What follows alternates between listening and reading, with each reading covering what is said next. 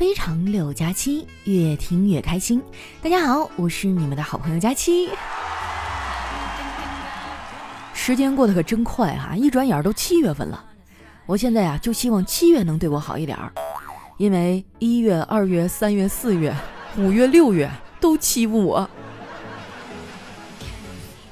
现在想想啊，二零二零年的上半年啊，实在是太魔幻了。当初疫情刚开始的时候啊，我们小区也实行了全封闭管理。我当时还想呢，封闭就封闭呗，其实不出门也挺好的，让国家省心啊，还不会乱花钱。现在半年过去了，我的钱呢？明明我也好好上班了呀，对不对？你看，同样的职场啊，别人任主管、任经理、任总监，我呢比他们都厉害，我任劳任怨，任务繁重，任人摆布，任人宰割。更关键的是啊，我还没有赚到钱。我就纳闷了，别人咋就能几年赚到上百万的首付款，而我却只收获了上万的卡路里呢？不瞒你们说啊，我最近又胖了。为了减肥啊，我新入手了一个健身神器。我决定了，以后不录节目呢，我就健身；不健身就录节目。变美和暴富，我总得占一个吧。丸子呢，也在我的感染下，开始了今年的第幺零零八六次减肥计划。不过呢，他并没有和我一块健身，而是选择啊从节食开始。他宣布减肥之后啊，还天天在朋友圈里晒食谱。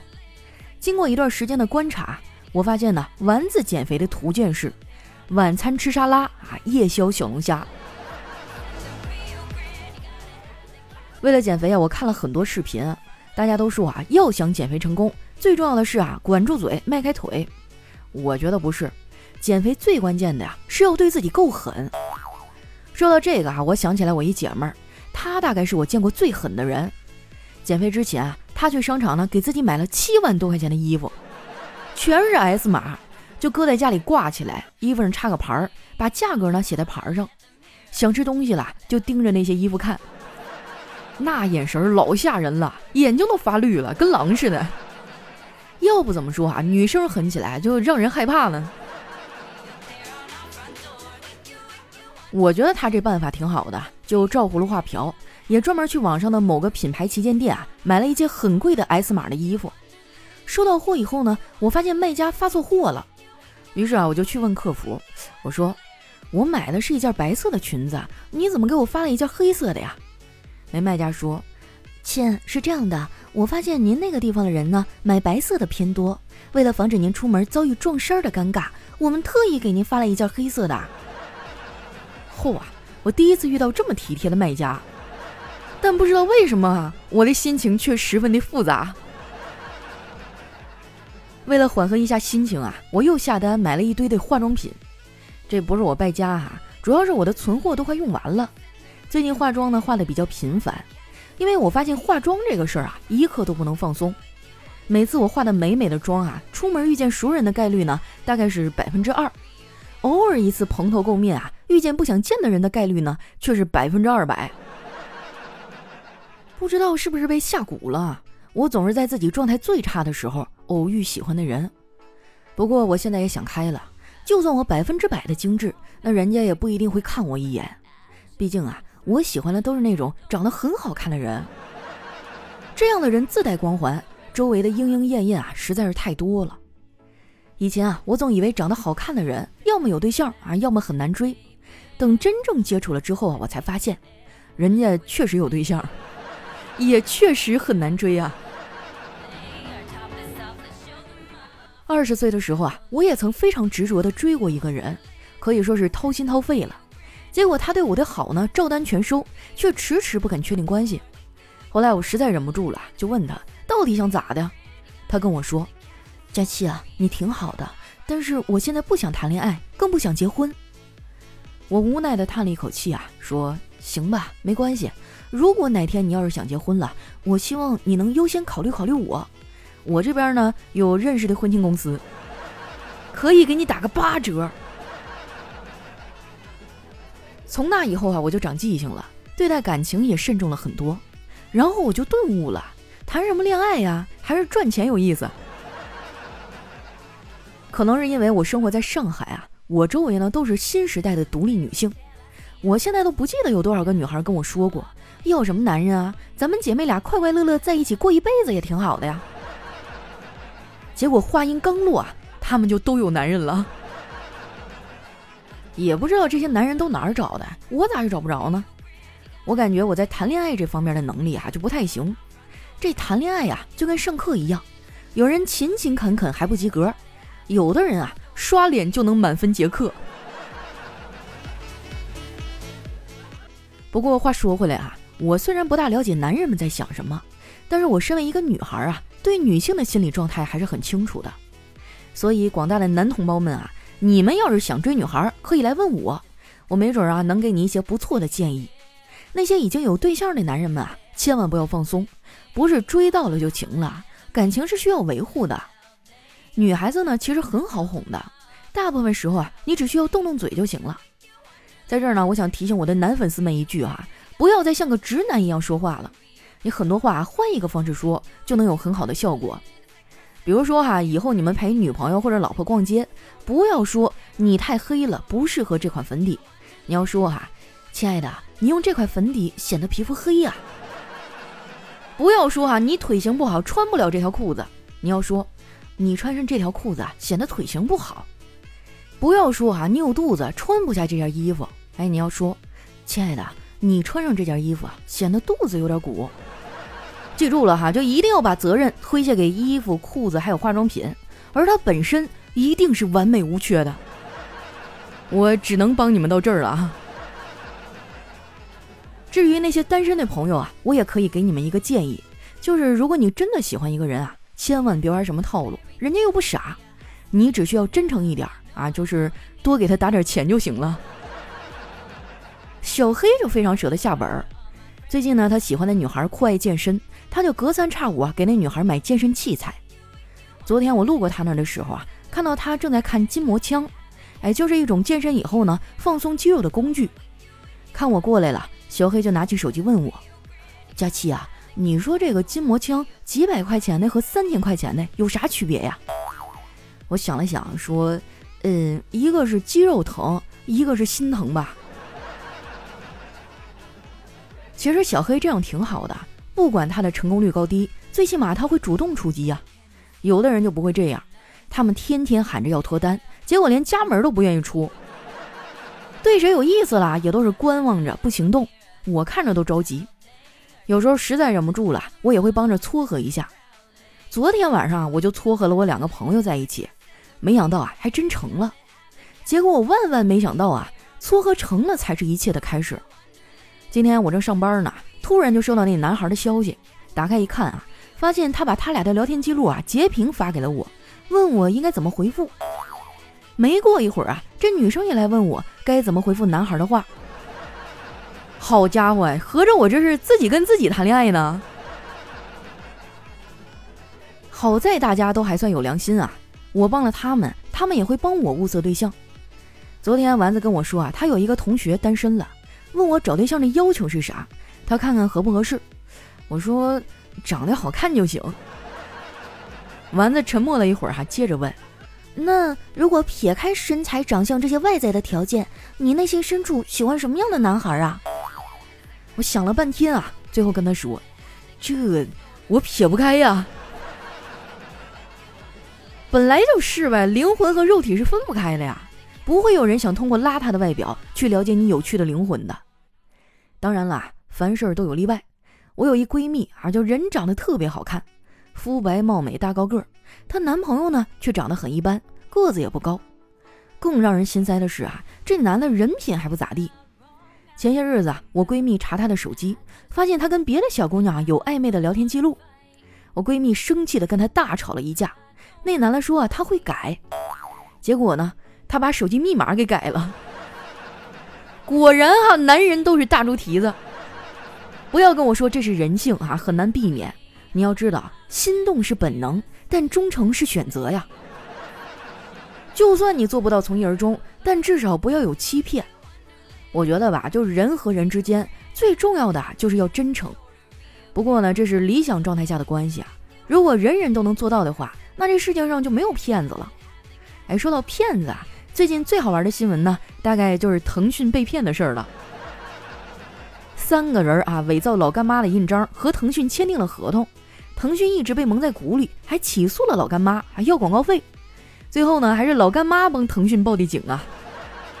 这事儿真的太欢脱了。不过仔细想想啊，腾讯被三个骗子骗了，倒是让我相信了另外的一件事儿，就是腾讯可能真的没有监听微信用户啊。你想啊，这三个骗子搞这么大的事儿，总得有个工作群什么的吧？现在哪有项目开始之后没有工作群的呀？我最少啊得有上百个各式各样的工作群。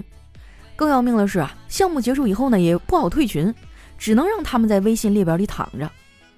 跟工作群相比啊，我更喜欢家族群，因为我们家的家族群呢会有人发红包，尤其是逢年过节的时候啊，红包都点不过来。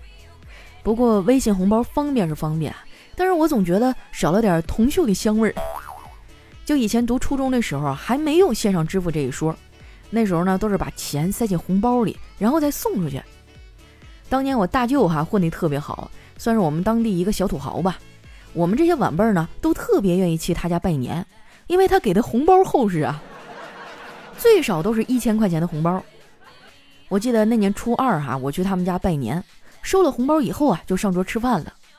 那天的饭菜特别丰盛啊，就大鱼大肉的，吃的我这心里哈心花怒放。吃完饭回家的时候呢，我走出大门才发现红包没拿，应该是落在他家的茶几上了。但是你说我人都出来了，再跑回去拿是吧？也不太好。于是呢，我就灵机一动，对着屋里大喊：“大舅，我都上初中了，就不收红包了啊！”红包呢，就给你放在茶几上了。我大舅一听啊，立马拿起红包追了出来，就往我的口袋里塞呀。哎呀，我们俩又是呜呜喳喳几番推辞，最后呢，我才勉为其难的收下了。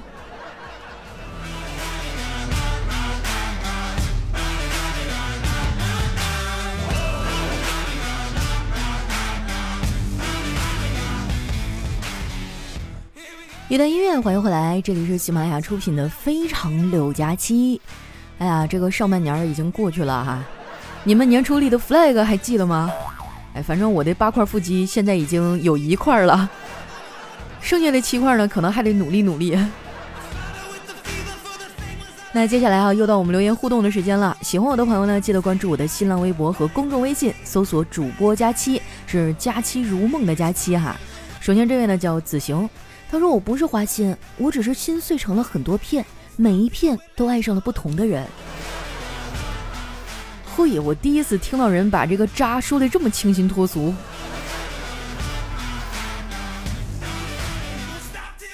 下面呢叫听友二二六幺三四五五二，他说：“佳期啊，我是一名九零后挂车司机，天天晚上开车啊都听你的节目，能防困啊，从头往后一直听，希望你越来越好。没说了，干就完了。”是吧？我爸以前也是开大车的，哎，但是你说多可惜哈，他那个时候怎么就没有我这么好的节目呢？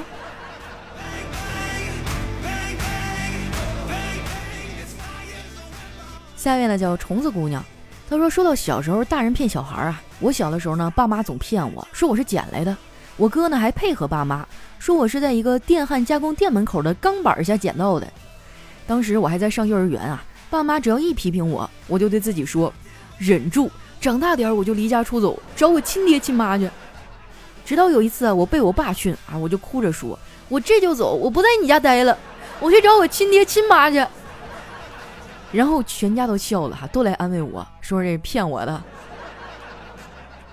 啊，其实我觉得这样骗孩子不太好。你说你开这玩笑有什么用呢？在他幼小的心灵里留下了不可弥补的伤痕。其实小孩有时候他什么都懂，他心思非常的敏感的。来下一位呢，叫李雨婷哟。他说：“佳期啊，上次你读了我的留言，我真的好开心啊！因为是晚上睡觉的时候听的，于是我就兴奋的在床上滚来滚去，结果一不小心掉到了床下。我摸到了地上有一个苹果，于是呢，我就枕着苹果睡了一个晚上。突然想想啊，我觉得自己还挺有钱的，因为我有苹果电脑啊。”哇，你真的是够了啊！谐音梗啊！你不光有苹果电脑，你还有平板电脑呢。你低头看看你自己，好吧。下一位呢叫蓝季雨熙，他说：“佳期啊，马上面临实习了，疫情影响工作都不好找，好不容易找到实习单位，可是我就怂了，我怕跟他分开。我们都什么都没有，但是在一起就很开心，我想跟他在一起一辈子，但是想到分开见不到面，怕吵架就分开了，我好难过。啊哎呀，这没办法，这是你们即将面临的人生的第一道坎儿，有很多的学生恋情走到这儿啊，就。”啊，算了，我也不给你泼冷水哈，反正就坚持坚持呗。但是我一直认为哈，不管你是男生还是女生啊，虽然感情很重要，但是你的未来和事业也很重要。我希望你能好好的去规划一下啊。下一位呢叫佳期太美，他说佳期啊，我决定了，我要做海王，什么男朋友都是骗人的。老妹儿，你这么想就不对了，做海王，你以为做海王不看脸的哈？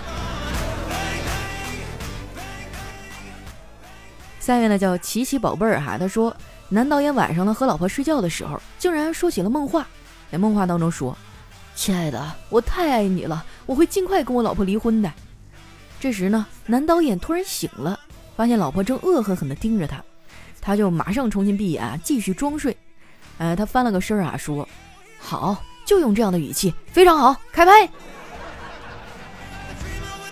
果然啊，导演才是最能演的人呐，演技好。下一位呢叫七然零八零七，他说男人的逻辑哈永远都是，如果你爱我，你肯定不会走；女人的逻辑呢则是，如果你爱我，你肯定会来找我。实践证明哈，这就是许多情侣分手的原因。下一位呢叫大灯笼灯笼大，他说一个老农养猪啊，母的怎么配也怀不上小猪，然后呢就找兽医了，兽医来到他家看了猪一眼说。不行，就人工受精吧。这老农绕着猪走了三圈啊，点燃一颗烟，貌似下了很大的决心，说：“行倒是行，就是怕生下来长得像我呀。”哎呀妈呀，这车速差点没把我腰间盘甩出来。下一位呢叫迟到的邂逅啊，他说：“佳期啊，帮我表个白，谢谢，祝你好人一生平安。”曾经有一段真挚的爱情摆在我面前，我没有珍惜，上辈子十万次的回眸换来这辈子的邂逅，我浪费了我们上辈子的努力。你还记得十五年前武汉水厂汽车站我们唯一的相遇吗？虽然你很大可能听不到这个留言，但我还是衷心的祝福你，希望这次疫情没有影响到你。不是你这表白咋没头没尾的呢？你要么就说一下你叫啥，要么就说一下他叫啥。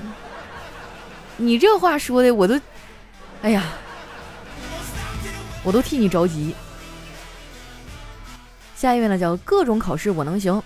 他说，有的人死了也不想让别人活了，比如说牛顿、法拉第和欧姆。有的人走了呢，却给我们留下了三天假期，比如说屈原。果然还是中国人心疼中国人呐。哎，我觉得牛顿他们当年也没有想到啊。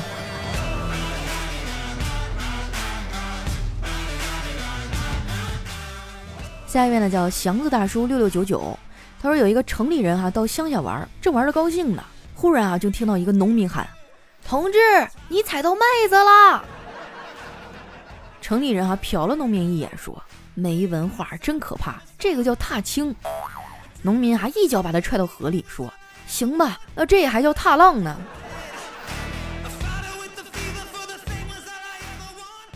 下一位呢叫王班长的小祖宗，他说。一个小时前我想吃玉米，但是因为冷不想出去，就吃了一包薯片。半个小时前我又想吃玉米了，于是我就吃了一个橙子。但是我到现在还想吃玉米，所以我又吃了饼干和酸奶。但是我还是想吃玉米。这种呢，就像我真的喜欢你，半路喜欢别人也没有用，最后还是喜欢你。哎呦我去，最后真是强行的拔高主题呀！这明明就是一个吃不到嘴儿就不罢休的吃货，怎么就跟爱情扯上关系了呢？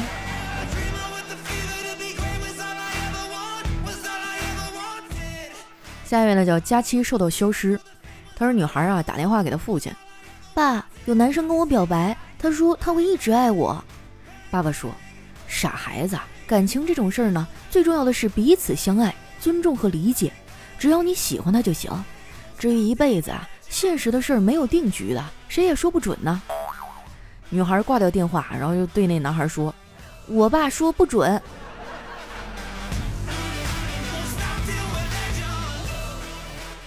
下一位呢叫佳期的陆墨，他说手机响了，一看呢是老同学打来的，立马接听。电话那头说：“喂，老同学，我们这儿呢有个工程项目，我们做不了，你考虑一下做不做呀？”我顿时激动万分，我说：“什么工程啊？好不好收款？”哎，那头说：“好收，现场结算。”我欣喜若狂，我说什么工程？我马上过来跟你谈。电话那头说垒长城啊，三缺一，白高兴一场啊！你们仨还是斗地主吧。下一位小伙伴呢叫想进你的新房，他说我儿子的魔方被打乱了，让我把它转回来。我摸索了半天啊，却毫无头绪。这时呢，老板的儿子啊轻蔑地看了我一眼，他拿起魔方说。笨蛋，看着我，然后看他的手哈，就像闪电一样旋转呢。这家伙给我看的眼花缭乱，在我和我儿子崇拜的注视下，这魔方被转散架子了。那咋整？老板的儿子就只能拍手说好。你这个拆魔方拆的真的是太有创意了。下一位呢，叫瞅你漂亮。他说，在一次辩论中啊，瓦特激动地说：“我观察了很长时间，发现，在盆底加热呢，会使水沸腾，而沸腾的水会产生水蒸气。这个水蒸气的力量非常的大，甚至可以推动上面的……啊！这时法官哈就打断了瓦特，说：‘我没问你这个，我是问你当时真的没发现你爸在澡盆里吗？’哎呀妈呀，这老爷子熟了吧？”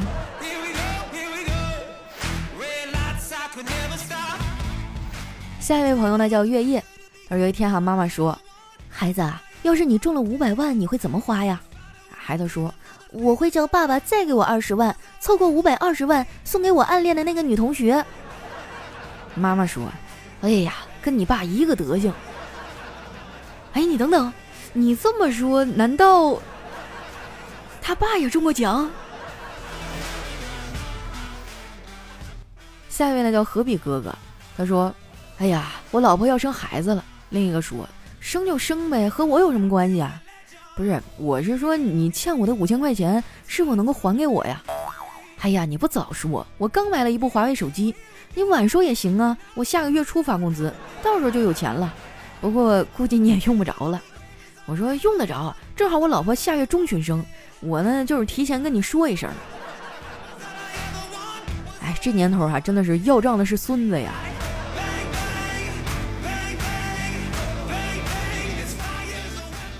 下面呢叫 xbwlg，他说刚刷到一条新闻哈，说一位农民工呢从二楼坠落的过程当中呢，喊的不是救命，而是快躲开。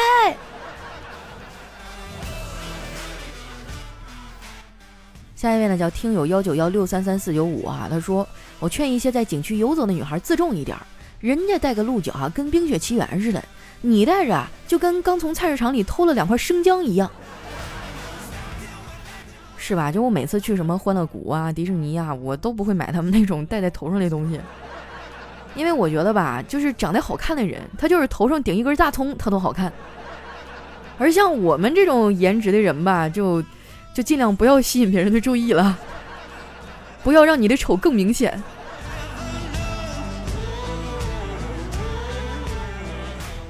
下一位呢，叫你好小杰。他说晚上十点半的时候啊，上海一个观众呢给家里打了个电话，他爸接的。他说：“喂，爸，麻烦您十点四十五的时候打开电视啊，播到东方卫视。”孩子他爸当时就傻了：“孩子啊，你在加班啊？就算我给你打开电视，你也看不了节目啊。”他儿子说：“没事儿，我贡献点收视率也是好的嘛。”哎呀，我还记得我小的时候第一次上电视啊，好像是上小学，然后参加了一个什么市里的朗诵比赛，老激动了哈，那恨不得就是全家人，什么七大姑八大姨的邻居什么的都招了一遍哈，然后聚到我们家。虽然只在电视上闪过一分钟，但我也觉得老骄傲了。来看一下我们的最后一位哈，叫优叶依稀少年啊，他说：“老公，我好像怀孕了。”不可能，你怎么可能怀孕呢？可是人家已经三个月没来大姨妈了，会不会是我们的保险措施做的不好啊？亲爱的，不可能的，你要知道一点啊，作为一个男人，你怎么可能来大姨妈呢？哎呦，吁，这车速我有点控制不住了啊！好了，那今天留言就先分享到这儿了。喜欢我的朋友呢，记得关注我的新浪微博和公众微信，搜索主播佳期，是佳期如梦的佳期啊。我会经常在微博啊，还有微信上呢发一些照片啊，还有一些我的日常。如果说你想了解节目以外的我呢，可以去关注一下。那今天咱们的节目就先到这儿啦，我们下期再见。